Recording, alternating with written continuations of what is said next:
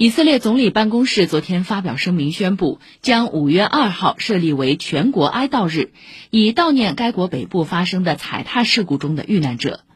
以色列北部梅隆山昨天凌晨发生一起严重踩踏事故，当时约十万犹太教徒正聚集在梅隆山庆祝犹太教节日。事故已造成至少四十五人死亡，至少一百五十人受伤，部分伤者情况危急。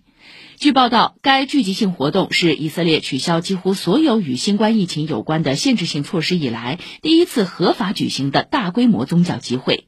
此前，以卫生部曾以存在大规模新冠病毒感染风险为由，敦促民众不要在节日期间前往梅龙山庆祝。